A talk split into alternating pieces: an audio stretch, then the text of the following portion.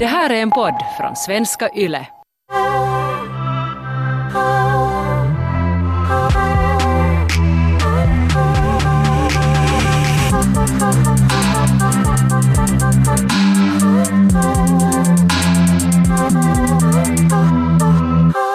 I förra veckans avsnitt så snackade vi om dealbreakers. Jag frågade min kille, uh, efter att vårt senaste poddavsnitt hade kommit ut, så frågade jag honom att, att vad tycker han om dealbreakers, så har han såna.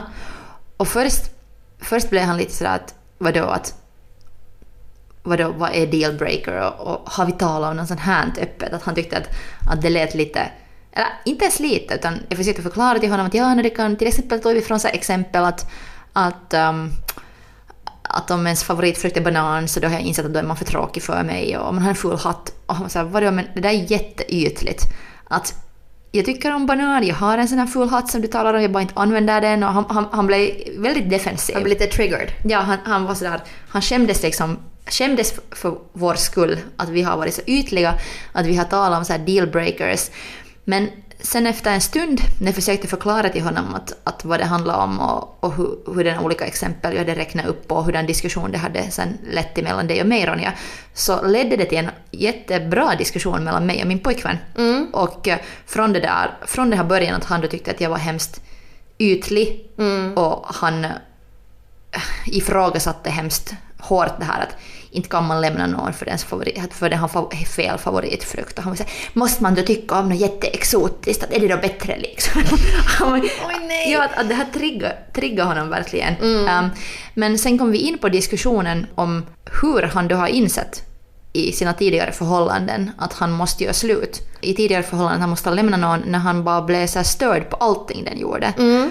Och så berättade han att en gång hade det hänt på en resa. Och sen i typ hans favoritstad och den här tjejens favoritstad och det hade varit så att allting borde ha kunnat vara så härligt och kiva. Men sen hade han bara varit störd på allt hon gjorde och alla sätt hon reagerade. Sen när de där sakerna börjar bara plötsligt samla sig i hög så att man blir störd på att det är inte så att ibland blir störd på någonting utan det är så här, hela tiden blir det mer och mer och mer störd på någonting. Ja, för det eskalerar ju sen bara. Ja. För att jag också blev fundera på det eh, efter förra avsnittet när jag talade om det här näsborrsflängande. Ja. Och jag menar, det här näsborrsflängningsgrejen med en tidigare kille, så det, hade, det var ju på första dejten han flängde första gången med näsborrarna. Mm. Finns det någonting som man redan från början är lite sådär irriterad på, så det är ju inte ett bra tecken. Min, min pojke var sådär att, att, att ingen är ju perfekt och man kan inte kräva perfektionism. Att, att är man kär i någon så förlåter man ju ganska mycket. Att, Absolut, att fast man, man blir, tycker att det är äckligt. ja, Så kanske man ändå är sådär att någon, men det har nu ingen skillnad. Fläng nu med näsborrarna. ja, men det, sen, sen talar vi där länge om det att, att sen när de där sakerna börjar bara plötsligt så här, samla sig i hög så att man blir störd på att det är inte så att ibland blir störd på någonting utan så här, hela tiden blir det mer och mer och mer störd på någonting. Jag snackade också med min kille om hans dealbreakers och um, nu han talar också om det att, att det är jätteviktigt att lukt och smaksinne måste mötas.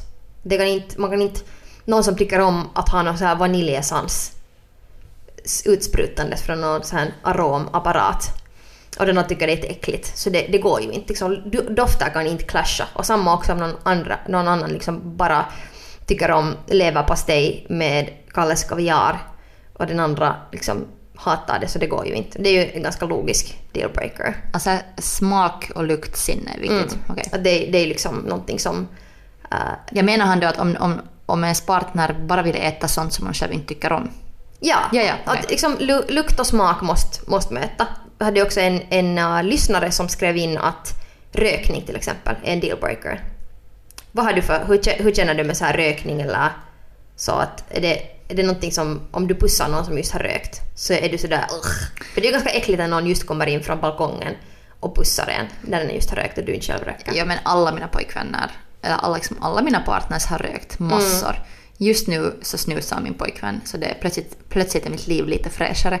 Men jag tror att, att jag bara har själv då mm, liksom, blivit van, lärt mig att på ett liksom, perverst sätt att tycka om den här röklukten och kanske till och med börja röka själv. Att det har nog det har nog aldrig varit en möjlighet till en dealbreaker. De har haft så lite orökande människor runt mig. Jag tycker också att jag har liksom ingenting emot att människor röker.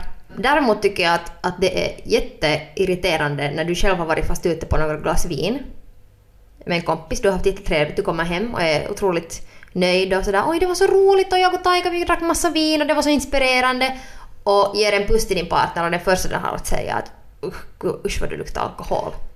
Ah. Det tycker jag är liksom en turn-off. Att man blir sådär, liksom att man blir sådär jätteäcklad och när den andra bara har jättebra vibes och är jätte- jätteglad och vill bara berätta att nu, nu så var det jättekul och sen så blir den andra sådär usch vad du luktar äckligt. Men det handlar ju också om det att, att då är ni på så olika nivåer. Det är sant. Att man, man är så på... Ni har olika vibes. För den det- andra kanske inte har druckit, den har kanske haft lite tråkigt hemma eller någonting, har saknat dig och sen kommer du hem och haft så kul och kanske lite full och så. Att ni är på så olika nivåer. Så det- Absolut. Men det är, lite, det är sådär lite, på något vis, det är sådär lite toxic. För jag, alltså, det, jag hade bara en partner som alltid gjorde det, eller sådär om jag kom hem full och sen tyckte han att jag såg så konstig ut i ansiktet. Och det, bara, det var så jätteklart bara att han inte tyckte om att jag var och hade roligt utan Men- honom. Men det kanske händer, handlar om också någonting som man har upplevt tidigare eller här funderar bara på mig själv att jag, jag kan ibland reagera sådär. Ja. Och det handlar om att jag blir lite rädd för att, att jag har en historia av att, att haft partner som har druckit massor, att man inte Mm. riktigt vet alltid hur det går då när den andra f- far på festhumör. Mm, Så, absolut. så då kanske man är extra känslig bara med det att Det kan vara, ja. men vad sa din eh, nuvarande kille när du frågade honom om hans dealbreakers? Sa han något om det här rökande och drickande eller? Det som han nog, nog sa att den andra har jättedåligt självförtroende. Och det är också det där att om du sen eh, klagar på att den andra är luktar vin, inte kanske så mycket för att du har en trauma för fast någon som har druckit jättemycket men mer sådär att du inte tycker om liksom att den är borta. Så då är det kanske just, kan det betyda att man har dåligt självförtroende. Du är orolig att det händer någonting där eller att du är orolig att den andra fester och har jätteroligt utan dig. Mm. Så dåligt självförtroende och det är ju en jättebra point. För att det, jag snackade också med en killkompis på veckoslutet och, um, och han funderar just jättemycket på att liksom, hur ska man veta att när det är liksom en bra match? Hur, hur, liksom, hur kan man veta? Ska det kännas genast bra? Ska det kännas sådär direkt att, att ah, det här är nu liksom the thing eller kan det liksom växa fram? Och det som jag ju snackade med honom var det att, att orsaken kanske också varför jag och min kille visste ganska snabbt är att vi på något vis har, har, bättre självförtroende än vad vi har haft på jättelänge. Att vi kunde läsa varandra rätt och sen också veta själv sådär att när någonting känns bra, när någonting känns dåligt och sådär när du på något vis känner dig någorlunda i balans med dig själv och sådär så då är det ju lätt att också börja ett förhållande och att, det, så att man väljer rätt och så. Så där är ju en, en bra poäng att det är en bra början att ha någorlunda vettigt självförtroende när det- man inleder ett förhållande. Ja, och det är också så svårt. Eller Mm. sådär, för då när man känner sig som mest skit så kanske ska man...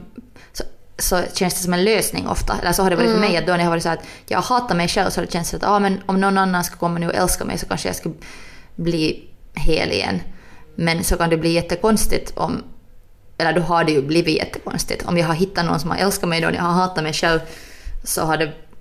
Den dynamiken är nog konstig. Och sen, Det blir sen, jättekonstigt och sen man... törstar man hela tiden av någon slags bekräftelse. Att den andra människan kanske ändå aldrig räcker för du bara vill hela tiden ha något av den. Ja, precis. Och jag menar, det hände ju i ett förhållande var jag kom in i det där förhållandet jätteosäker och sen så fick jag stabilitet från det där förhållandet och sen blev jag plötsligt jättesjälvsäker och sen växte jag ur den här personen. Den personen räckte inte mera för mig sen. För att sen hade jag blivit en annan person. Men jag var ju en människa när jag kom in i förhållandet och sen en annan när jag gick ut från det. Så, så kan det också gå. Men det har varit hjärtekrossande för mig att inse att, att jag har... Jag, har jag har trott att jag är kär i någon. Att jag liksom trott att jag är nu förtjust i någon människa. Men sen nära den, eller med den, så har jag känt mig alltid med liksom extra skit. Ja. Att, jag tror att det där att, att det, så här, is this love man kollar på den där fjärilen. Och sen... Vilken fjäril? Men med mig, du vet, med den här killen som tittar på en fjäril och sådär. Och sen skriver man olika saker. Sådär. ja, just det, okej. Är ja. det här kärlek? Bra att jag börjar tala med så här Och så här, jag tänkte så här, vilken så här trippy acid uh, kväll är det här? fjärilen. Fjärilen. Ja, Vilka säger inga nu för tiden fjärilar? ersätter jag alla hela meningar med den där med mig vet du, med den fjärilen. Mm. Så jag hade trott att jag har varit kär och sen fast jag annars nå, kanske jag mått skit från början, men sen när jag har hängt med de här människorna som jag har trott att jag har varit kär i, så har jag liksom känt mig extra piss. Liksom känt mig extra dålig. Liksom jag har valt att ignorera det. Samma för att jag har, här. För att jag har varit så att, nå, att, jag, att, att vad ska jag då göra? Liksom, att, att, att kanske det blir bättre snart. Att kanske, Ja. det, kanske det här är kärlek, att man först känner sig helt skit och sen plötsligt så bondar man bara. Men, men sanningen är ju att, att med vissa människor så kommer man aldrig att hitta den gemensamma viben, att man växer i så olika takt och Ja. är så olika. Och vi lider ju lite av så här, det här Disney-idealet. Att man har vuxit upp med det att allt ska vara en happy ever after. Vi har bara i varje förhållande tänkt att det här är nu the one. Liksom att alltid hoppas man att det här ska nu vara the one. Men det måste man väl hoppas. För jag har gen inte och sen känns det lite sådär att, att varför har jag varit, eller jag, jag har nästan, no, hemskt att säga men alltså i jättemånga förhållanden har jag varit såhär, nå, no, inte det här the one men vi kollar en stund. Men jag tycker det är jättebra, liksom hellre så för att det, det har jag gjort eftersom jag alltid har hoppats och, och villa och önska att det ska vara the one och sen alltid tänkt att alla förhållanden ska också vara liksom the one så det betyder att även om du vet att det inte är liksom en bra match så intalar du dig själv att det är. Så det betyder det att man liksom förvränger också vad man själv behöver och vill. Men samtidigt då när jag har bestämt mig att det här är inte the one men jag är nu ändå här så har jag sen alltid efteråt varit så att, ah, att varför vågar jag inte bara sticka? Att, att för då, är liksom, då har jag valt att ignorera såna så säkra tecken på att, att, att den människan inte får mig att må bra eller det är inte det där förhållandet som jag känner mig så trygg i. Så då har det ju tagit år ur mitt liv som jag skulle kanske kunna växa till ett rätt håll eller, eller hit, hitta... Eller liksom, No, inte kan man ju få tillbaka sitt liv och inte vilja ångra någonting, inte vilja ångra en enda människa jag har varit kär i men, men sådär att jag har nog vetat att de här människorna inte är bra för mig och sen har jag ändå varit där. Ja, och jag menar jag har gjort samma. Men vi har gjort så att på två olika sätt. Att, men oberoende så, jag menar, på något vis bara är man med, med människor som man inte liksom, det känns inte bra. Nej, och sen, det, så, det krävs så mycket mod, mod att sticka ur ett förhållande för att Mm. så, så många saker är ju lättare när man har någon hela tiden nästan med Ja. sig eller att man har någon ringa till och man har någon som rör en. Och sen är det så viktigt att man ska vara i ett förhållande. Och så här, som min mamma också sa när vi skilde från en kille så var hon så här, Nej men vet du, det är ännu tre månader kvar till din brors bröllop, du hinner ännu hitta någon ny. Och sen är man igen sådär shit, att nu måste jag hitta någon ny. Att det är alltid det där att on to the next, on to the next. Och next, next måste vara the one. Att det ska vara, det är det som är det där idealet. Men det är kanske hälsosamt bara också att tänka sådär att nå, kanske det här är bara temporärt och få se vad som händer. För att då har man inte så, så tryck på att vad det ska vara. Så sen är det lättare kanske att sticka.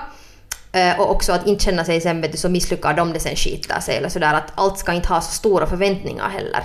Och sen om det är the one så fantastiskt och det, det märker man ju sen när man märker det och det känns när det känns. Ja, kanske det också då att det inte är så mycket press på att man måste växa i samma håll.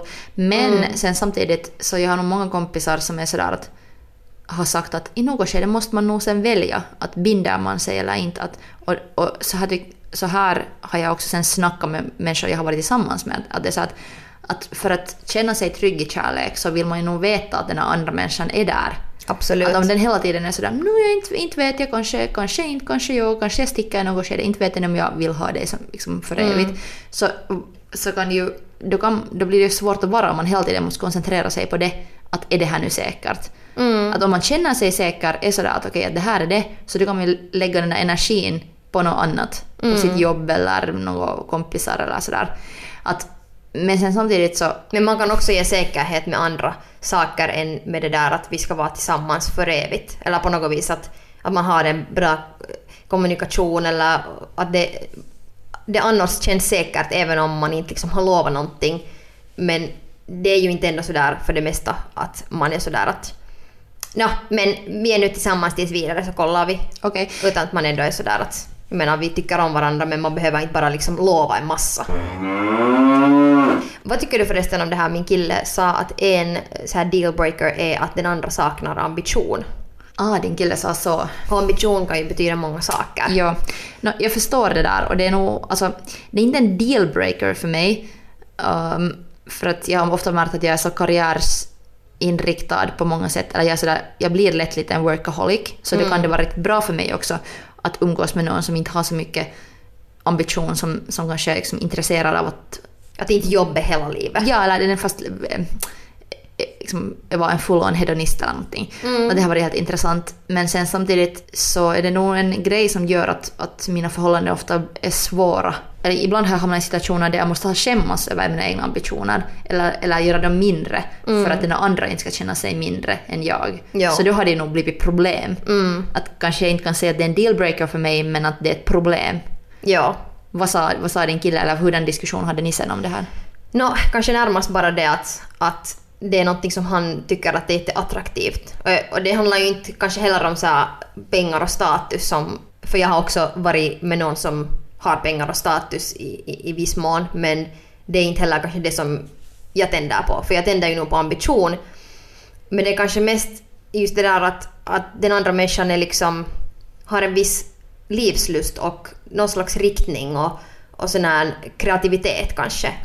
Att det som han sa, min kille, var det att, att någon som liksom lite släpar bakom honom och, och sen igen förlamar honom lite. Att kanske, för att han är också jätteaktiv och jätteambitiös och, och gör en massa saker och har hundra järn i elden. Och sen om man har någon som inte riktigt vet vad den ska göra, så det gör ju att du liksom, det slöar ner en på ett sätt och gör att det liksom känns tyngre. Så det var det, det som han, han kanske mest syftar på, att det, hur det påverkar honom. Och jag förstår det där. Och- Och det där har hänt i mitt liv så många gånger. Men jag har inte, det där är någonting som jag inte kanske bara inte har löst. Att det är så svårt, svårt att på något sätt hitta balans i det där. Det är, och jag menar, man är ju ändå kär i människan och inte dens jobb. Jag har blivit förtju- förtjust så ofta i människor som... Särskilt när jag var yngre så blev jag alltid förtjust i folk som var bra på att ha roligt. Ja. Och sen, det var ju en viss sorts livslust. Men sen kanske när man blev lite äldre så räckte det inte. Att det började bli så att, att, att det att, att ansvarslöst bara ha roligt, det är svårt att hålla på så hela livet. Men eh, det var Work hard, play hard. ja. På tal om work hard, play hard. För att hijack, hijacka helt Nej, please, rädda- rädda till mig bara, Okej, rädda mig bara. jag räddar dig. Men jag har också insett det här att, ehm, för jag festar ganska mycket. Och jag är ganska sådär, no, tycker om att gå på olika Rave. rave och kvällar och grejer och så här. Och, och jag menar, jag är ingen nykterist pre- precis. Så ehm, jag har tidigare varit i sådana förhållanden vart, var festande inte, festar inte på samma sätt. Och om den andra tycker om att dricka en öl och jag tycker inte om att dricka bara en öl, så det kan bli jätteproblematiskt. Så jag har insett att det är nog också en jätteviktig grej och någonting som är kanske svårt att, att inse förrän man är tillsammans med någon som min kille som vi festar mycket tillsammans men vi jobbar också mycket tillsammans. Vi gör allt så att vi kan också jo- jobba och ha en bra balans. Så det är inte sådär bara festa och sen inte kunna få någonting gjort. Utan det är liksom, vi behöver båda för att kunna funktionera. Vi behöver ha roligt men också jobba för att kunna leva. Jag tror att ni har just hittat varandra bra i ett bra skede av era liv för att ni är båda på någon slags samma tempo.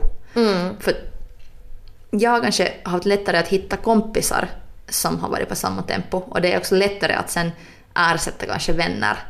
För, jag, för att jag har många gånger blivit frustrerad när jag har märkt att mina äldre vänner att de har varit så lite långsamma. Eller, eller liksom, okej, helt- det här låter helt hemskt men så att, att Ja. Nej, okej. Det har hänt jättefå gånger i mitt liv egentligen. Men ett par Ja. gånger i mitt liv har jag insett att jag inte kan vara vän med någon mer för att jag tycker att den är tråkig. Mm. Att, och sen finns det inte så mycket mer. Jag bara säger att jag orkar inte för att jag orkar inte just bara sitta på den här ena ölen. Nej, det får, går inte. att Jag får ingenting av det.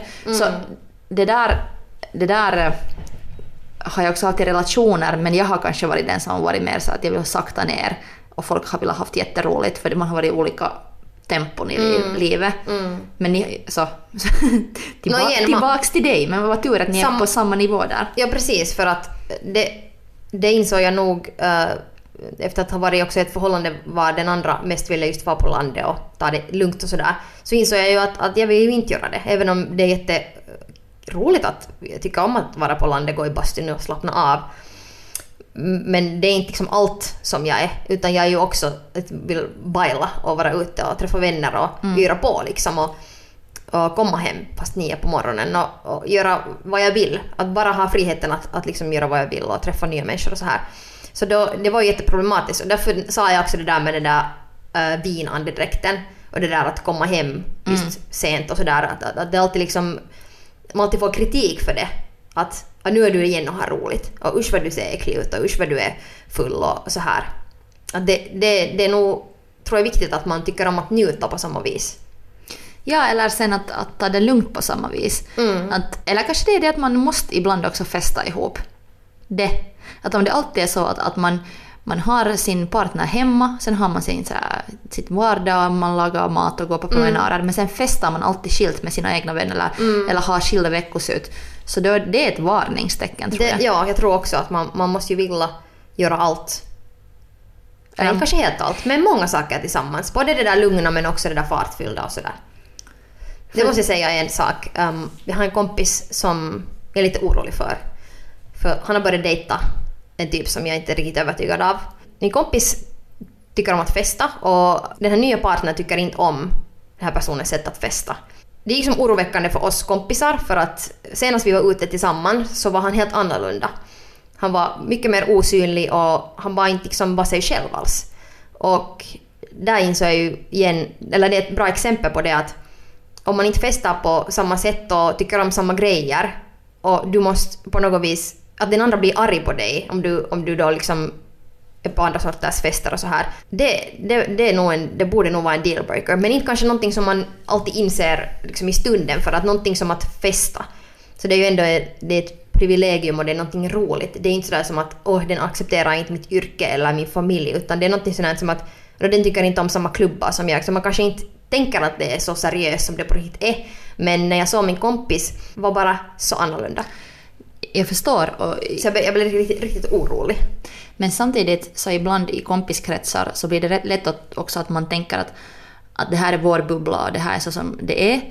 Men sen märker man kanske inte heller att, att vissa beteendemönster kan få någon att må dåligt. Eller jag har till exempel sällskapat uh, med en, en typ som, som hade blivit den här gruppens clown.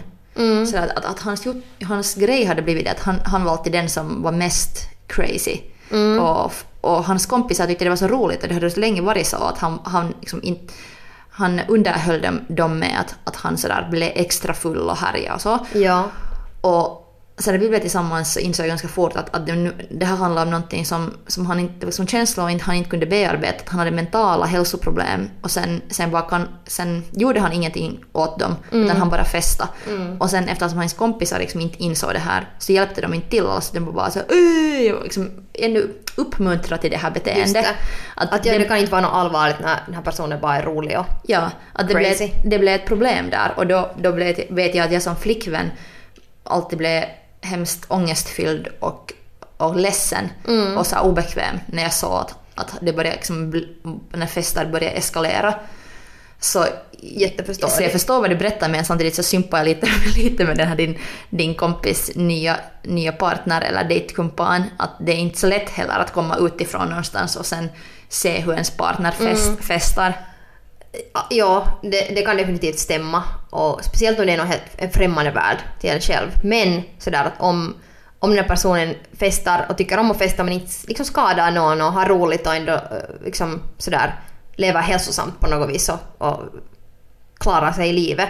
Så då är det ju inte OK att man genast i ett nytt förhållande är sådär att nej, jag tycker inte om det som du gör. Jag tycker inte om liksom, ditt sätt att festa och vet du, dina kompisar. Om man liksom tar ut den här personen från sitt sammanhang. Och det har ju jag ju nu extra triggered för att jag har varit med om det här med, med ett ex. Men, men just sådär att om du inte då tycker om det sättet som någon festar och sådär så, och så som den personen tycker om att njuta så då är ni kanske inte en match. Mm. I Sex and the City så Aiden ger ju Carrie ett ultimatum så att hon måste välja cigaretter eller honom. Och sen, det är ganska början av deras förhållande. jag och sen, sen är hon så att hon ska sluta röka. Men sen till slut... jag tycker är så jävla fånigt. Men det var viktigt för honom, det var en dealbreaker för Aiden, det här med rökning. Men var sen, Aiden. sen blir de kära var- i varandra och sen börjar hon röka igen. Mm. Och sen, samtidigt har hon ju också nog börjat då vänsterprassa med Big. men att, men att, att då har han redan blivit så kär i henne att det där rökning inte mera är en dealbreaker. Att han är mer så här ledsen så att är det, du gör det här nu igen visst.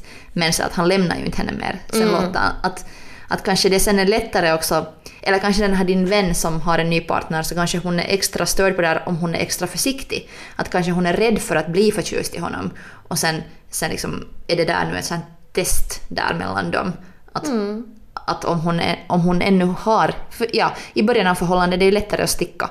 Så då är det kanske lättare att också på sätt kräva att den andra ska ändra sig om man inte själv är helt säker att man vill vara med den. det är sant. Men jag har en jättekonstig vibe om den här människan. Okej, okej. Så det, det, finns, det finns andra saker än bara den här grejen. Annars skulle jag kanske ha förstå, mer förståelse. Men ni vet när man har en kompis och den har en ny partner och sen är man bara sådär att det är någonting fel med den här människan. Så jag har nu den känslan. Vi har också fått in eh, via Instagram massa bra svar om dealbreakers från våra lyssnare. Och en av våra lyssnare har svarat om en antagligen om en typ som hon har dejtat. Det var en man som bodde med sitt ex och ex inom med så här klammertecken i samma hus och delade samma säng. Vad är det för ex? Shady as fuck.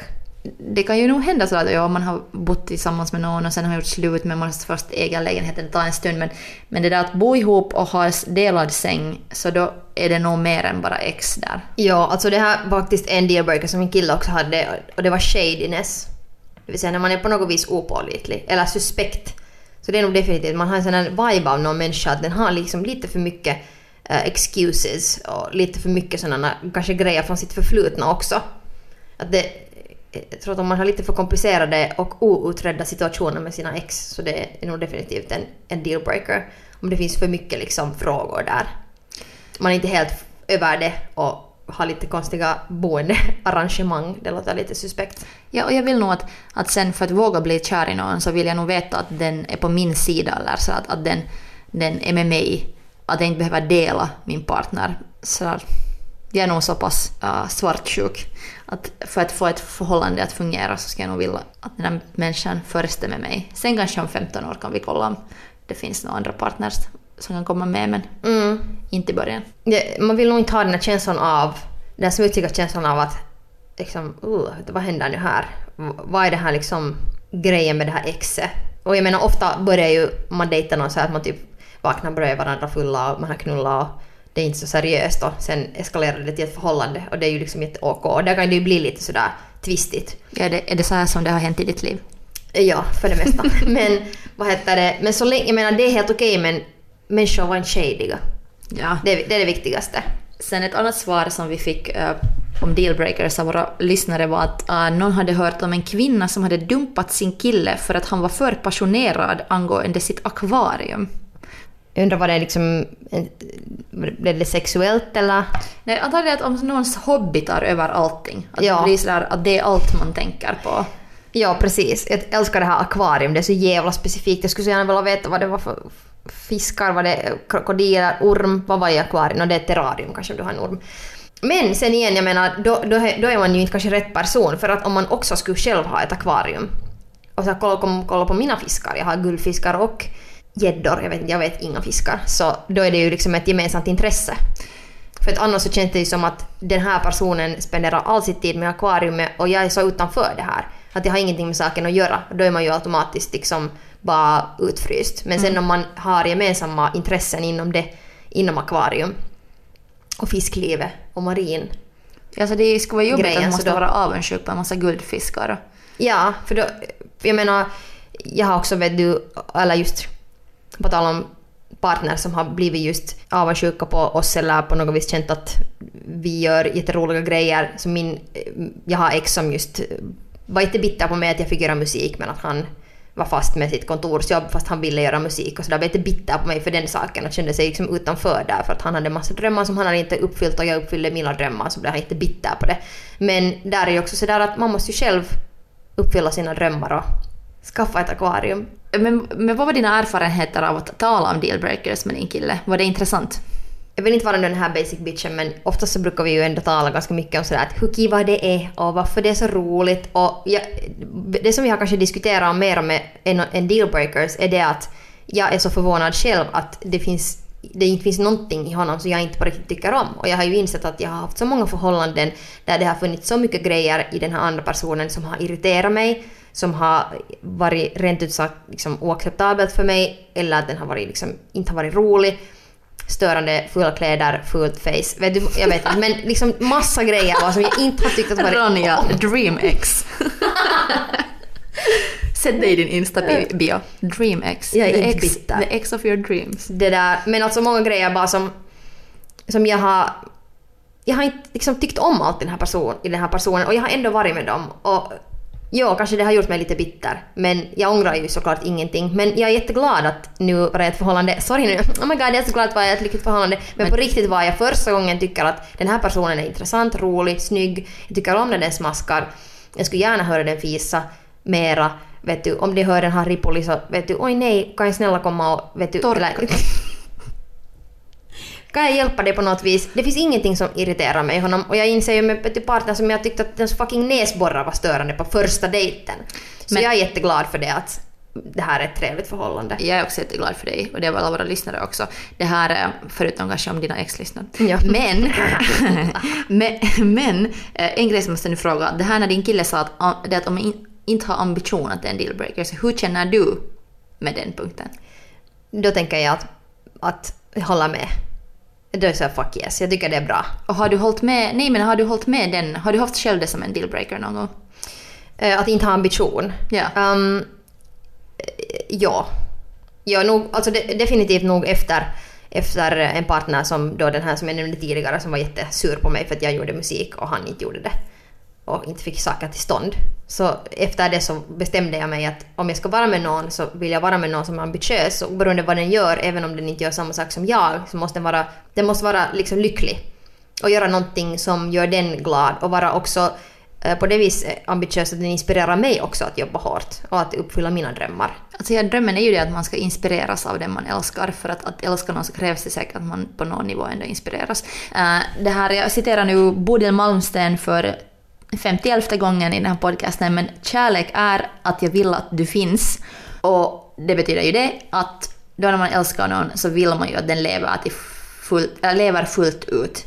Att om man är hela tiden avundsjuk på den man är med, att den får göra så här, den får göra så här, så jag tror att det tär ner på din kärlek. Till slut kanske du inte ens kan älska den mera för att du bara känner någon slags bitterhet mot den. Att det är kanske ett varningstecken eller en dealbreaker. Att om man är, om man är konstant avundsjuk på sin partner så där för, för hur den lever eller vad den gör så då är det nog inte rätt partner, partner Ja. för dig. För du ska, om man är kär i någon så inser man ju nog att det, desto bättre det går för din partner desto bättre går det för dig också. Precis, och, och att du inte bara att vara avundsjuk men också att, att man accepterar den andras livsstil. Även om det finns saker där som du inte kanske förstår men om du accepterar dem så finns det en chans att det fungerar och så.